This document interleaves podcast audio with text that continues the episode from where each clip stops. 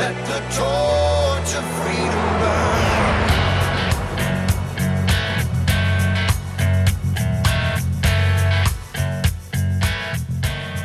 This is the intersection of faith and the culture. It's the Wall Builder Show, where we're taking on the hot topics of the day from a biblical, historical, and constitutional perspective. And we're asking you to not only learn those things, but then go out and apply those things. It's Good News Friday, so we're going to have some good news for you. My name is Rick Green. I'm America's Constitution coach and a former Texas legislator.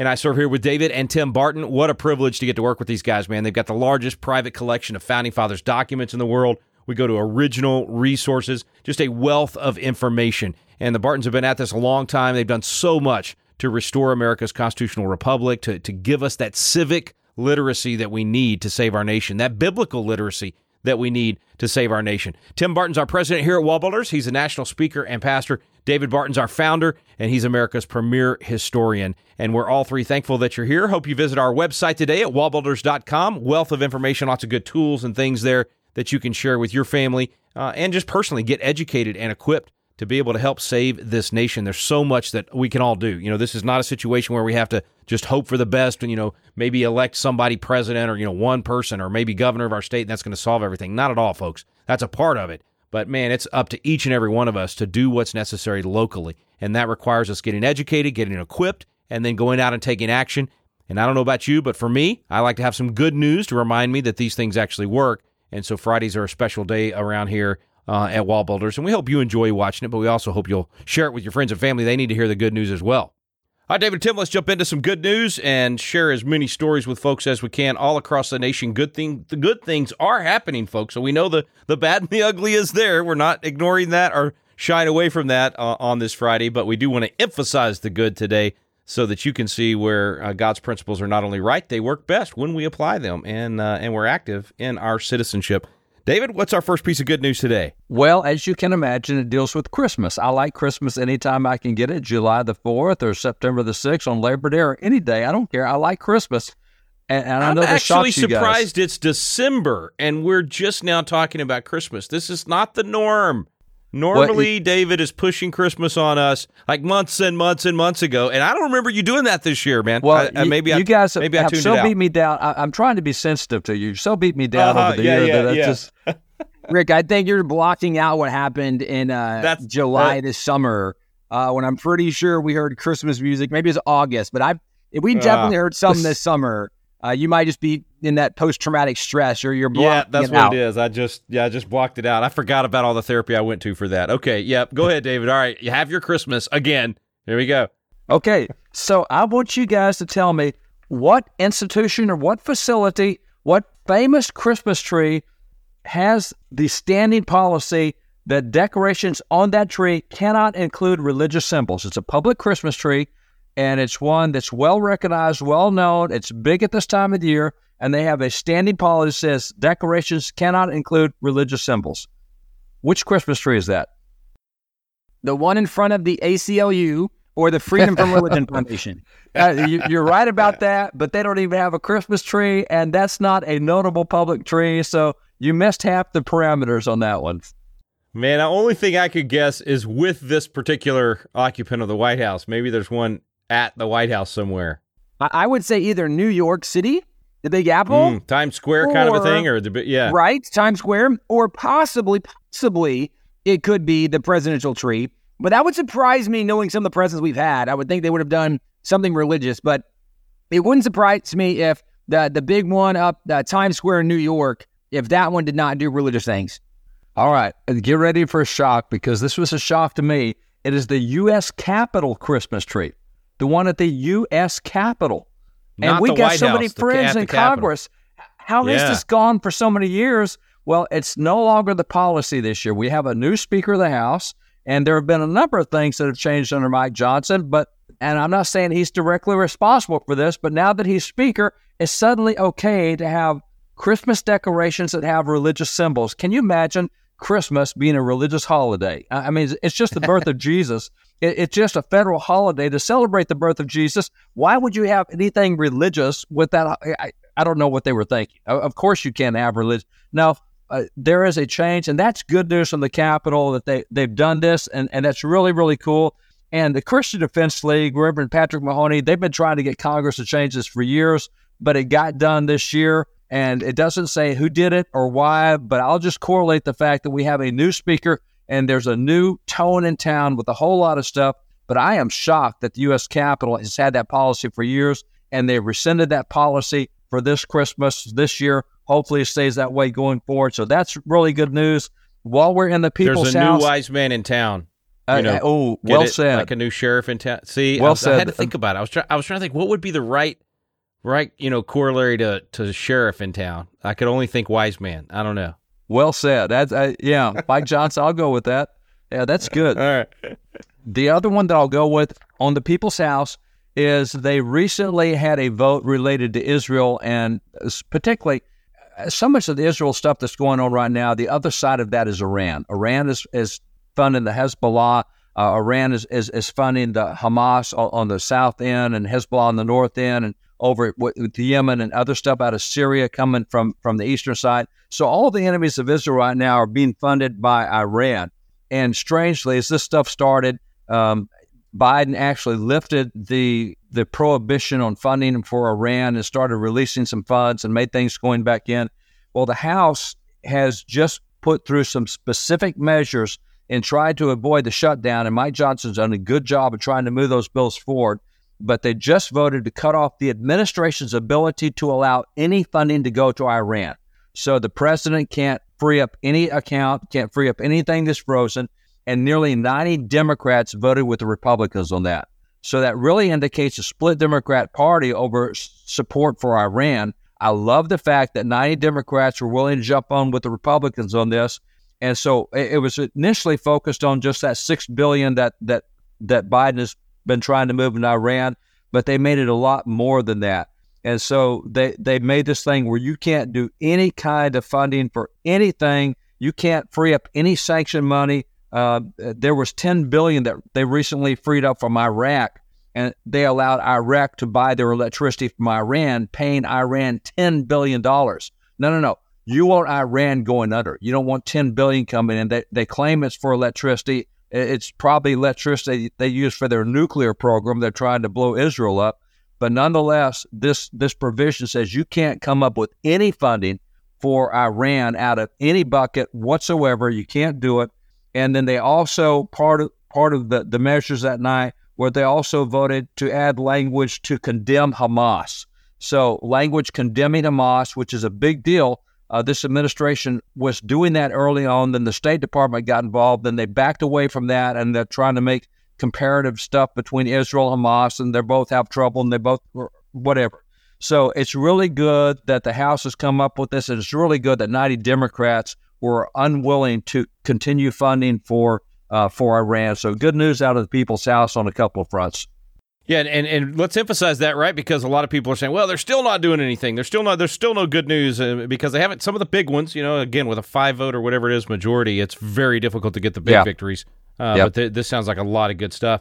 Uh, Tim, all right, man. How about you? Where are you headed with some good news today? Uh, well, this one is going to something happening in in um, uh, major corporations, uh, major institutions in the nation. The headline says corporate support for DEI in the workforce is dropping. Now, DEI is diversity, equity, and inclusion.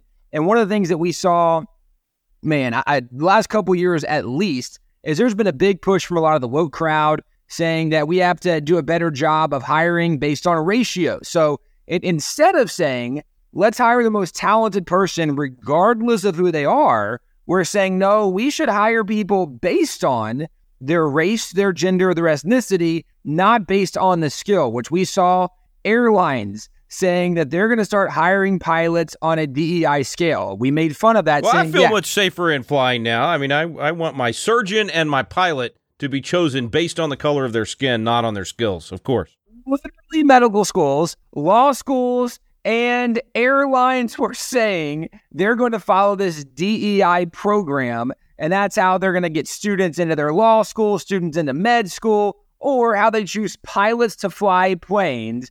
Again, utterly ridiculous. We made fun of it internally. The good news is, is corporate support is dropping. Now, to say it's dropping, and it's worth noting, uh, that, that this data came from 143 organizations. Uh, they're employing numbers in the hundreds of thousands, and it dropped from 58% uh, last year to 54% this year.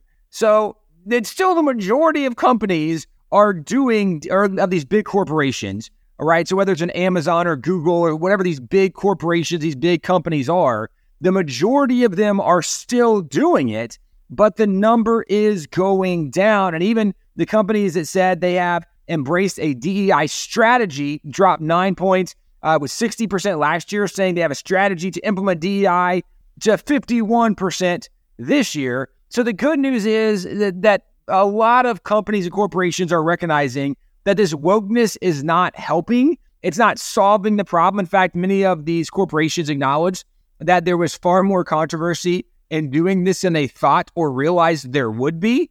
Uh, and, and, they cite a few reasons why they think it might be, but uh, which also include some political figures and uh, they, they include a lot of politics in this.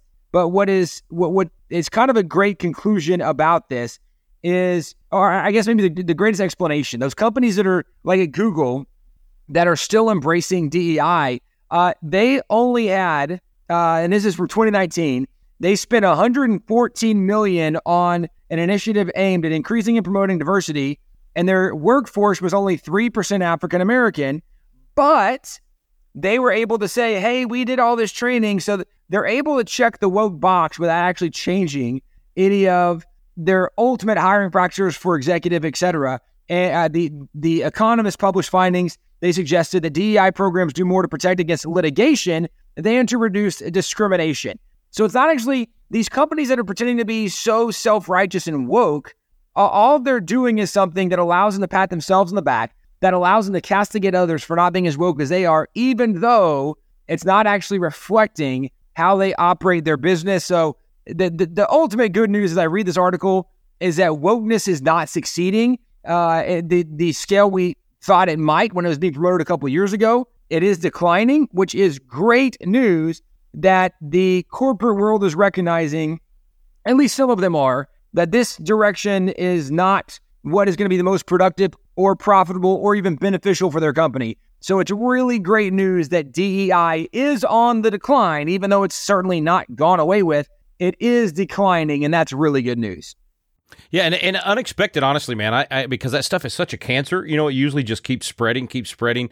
Um, you know, and it get, goes deeper, its tentacles deeper into into culture and into those areas. So uh, this is this is almost. It, it kind of gives me hope that we can, in fact, interrupt that pattern of you know the tough times make for tough men Tough men make for good times. Good times make for soft men. Soft men make for tough times. You know, that we've got enough pain that instead of having to go full tilt, uh, tough times, maybe, maybe we can use these tools the founding fathers gave us and interrupt this thing and prevent from going full left. Okay, guys, quick break. We'll be right back. We've got more good news for you, folks. Stay with us. You're listening to The Builder Show.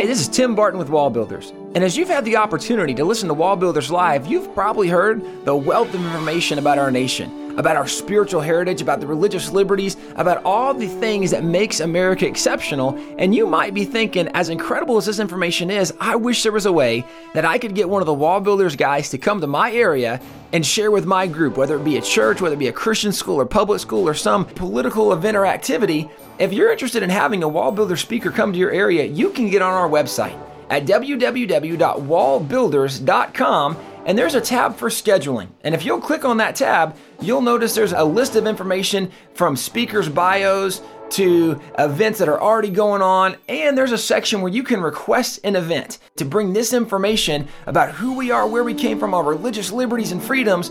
Go to the Wall Builders website and bring a speaker to your area.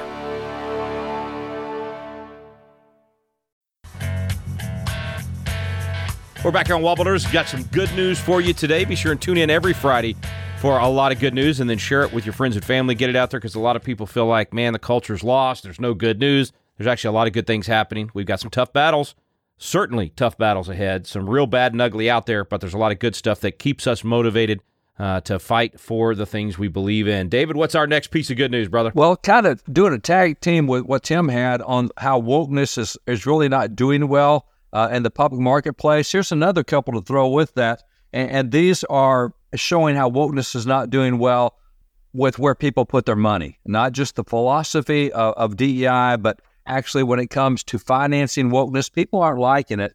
And we've talked about this group so many times, but probably the crusader, the number one crusader for wokeness may be Disney, um, and, and, had been for a few years, and now they've been really punished for it. And, here's another one over over the the holiday season, Thanksgiving era. Uh, they they came out with their new movie Wish, and that movie they had put 200 million into producing that movie, and it brought in 19.5 million.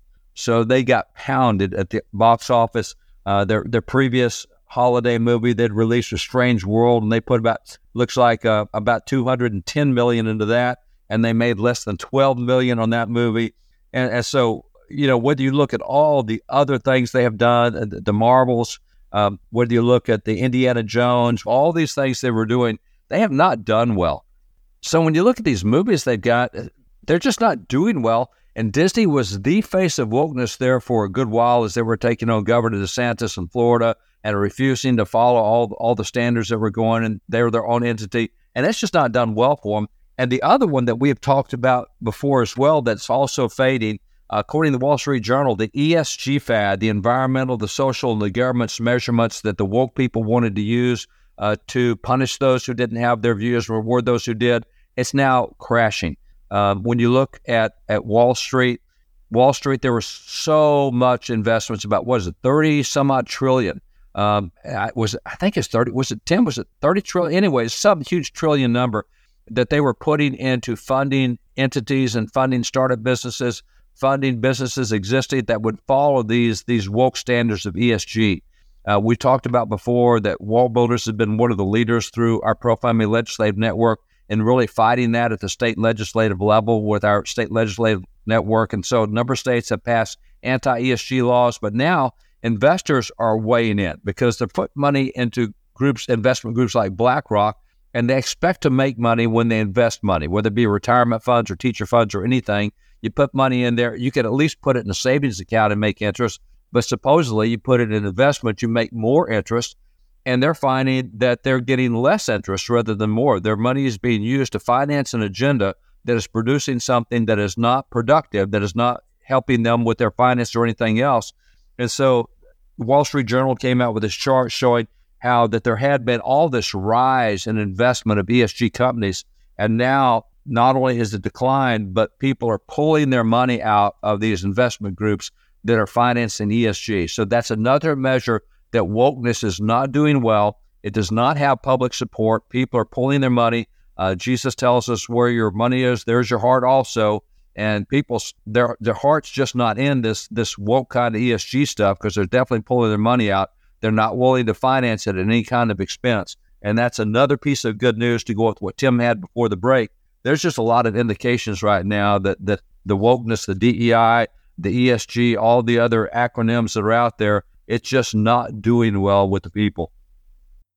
Again, guys, I'm not I would not have predicted this at all, right? I mean, I would have just thought, and maybe it's because, maybe it's because the American foundation, you know, was was still stronger than what we expected. That enough people are are realizing how bad this stuff is, and they're seeing the pain. They didn't see it initially because we are so civic, you know, civically ignorant, I guess. Uh, but I mean, that's those are the two big areas that they were making so much progress on the left so fast. And uh, to hear that good news, of course, it doesn't mean it's gone. It means we still got to fight this battle, but it means a lot of those people that had given in kind of dipped their toe in the pool and started playing around with Marxism, they're going, hmm, Marxism ain't so great. Tim, next piece of good news, man.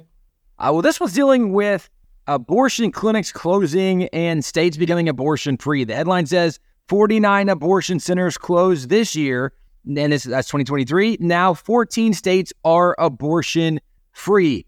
And the article highlights those 14 states Alabama, Arkansas, Idaho, Indiana. Indiana has a little asterisk because uh, their laws went into effect uh, in 2023. And so there were seven abortion clinics that were forced to close, uh, which ends up leading to now Indiana being abortion clinic free. Uh, Kentucky, Louisiana, Mississippi, Missouri, North Dakota, Oklahoma, South Dakota, Tennessee, Texas, and West Virginia, all of those states are now abortion free. So, really good news. In fact, over the last two years, there's a total of 136 abortion clinics that have, have closed. So, they, they, they've stopped killing babies. Uh, this article was from lifenews.com. Uh. Uh, it really kind of fascinating. It's a very long article breaking down a lot of what's happening in the abortion industry in this uh, post Roe v. Wade world, what uh, states are doing to, to fight against abortion. And one of the things they point out is that in 2023, there were actually 53 uh, new clinics that opened or resumed abortion operations. And so, even though we're seeing some states that are now able to say we're not doing abortion in our state anymore, there are other states where some of these abortion providers, and that even seems like a wrong word, some of these people that uh, kill babies, they go to some of these other states where they now see there's an opportunity for them to maybe uh, expand what they do. And uh, even this breakdown is quite interesting that the the vast majority of these abortion clinics that have opened or reopened, they are pill only abortion clinics, meaning that they send these abortion inducing drugs to individuals and uh, where this article gets interesting as they break it down is even though right now there's 670 abortion clinics in operation, uh, which is a lot. Those that's in 36 states. Uh, kind of what they point out is that some of this is is yet to be decided and determined in the long run because there's a lot of pending lawsuits over these mail order abortions because for a lot of states they've prohibited these mail order abortions and so there are some states, for example, that maybe they're sending them to Oklahoma, Arkansas, Texas, well, whatever state it is. But maybe in these states, they've said that we do not allow these abortion uh, drugs to be mailed into our state. That's not something that we think is permissible in our state, right? So this is like illegal drugs coming in the state. It's against the law. So there's a lot of lawsuits in place, again, which could become very interesting how this factors down so the, the, the bottom line is that the and we knew this all along that in a, a post Roe versus Wade world, that abortion was not going to be over, that now the fight is, is merely in the states, and it has to be one of the states. And there's 36 states where abortion clinics are still open. Obviously, even in those 14 states where abortion is illegal, there are people that are still seeking or pursuing abortions. And so we definitely have to work to win the hearts and the minds of people on this issue.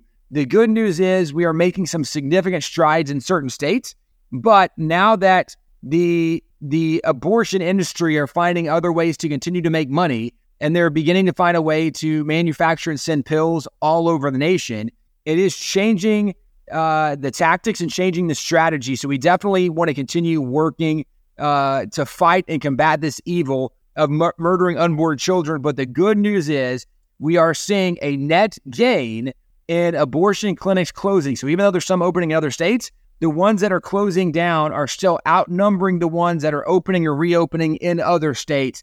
So that is really good news that we are making some some significant strides again on this pro-life issue, but there is definitely a lot of work still to be done. Yeah, definitely an area where we need to be like the men of Issachar, understanding the times and knowing what to do, thinking through that strategy, watching what, you know, because evil's going to they're going to do their thing. We've got to we've got to be able to, like you said, change strategy and tactics necessary to respond to that. Hey, David, you got a quick one to close us out with today? I do. I this this is a real simple one. Uh, the Holy City has now elected its first Republican mayor in 146 years. So there you go, the Holy City. By the way, the Vatican? What, what is the what is Holy City? Wait, let's see. It's not Los Angeles. That's Angels, right? Uh, That's right. What, City of Angels. It's not that one. What is the holy city? What city is? All right, I'll, I'll, help you. Not, it's, it's, it's, one of the original. It's in the original thirteen colonies. It was a city that had so many churches they called it the Holy City.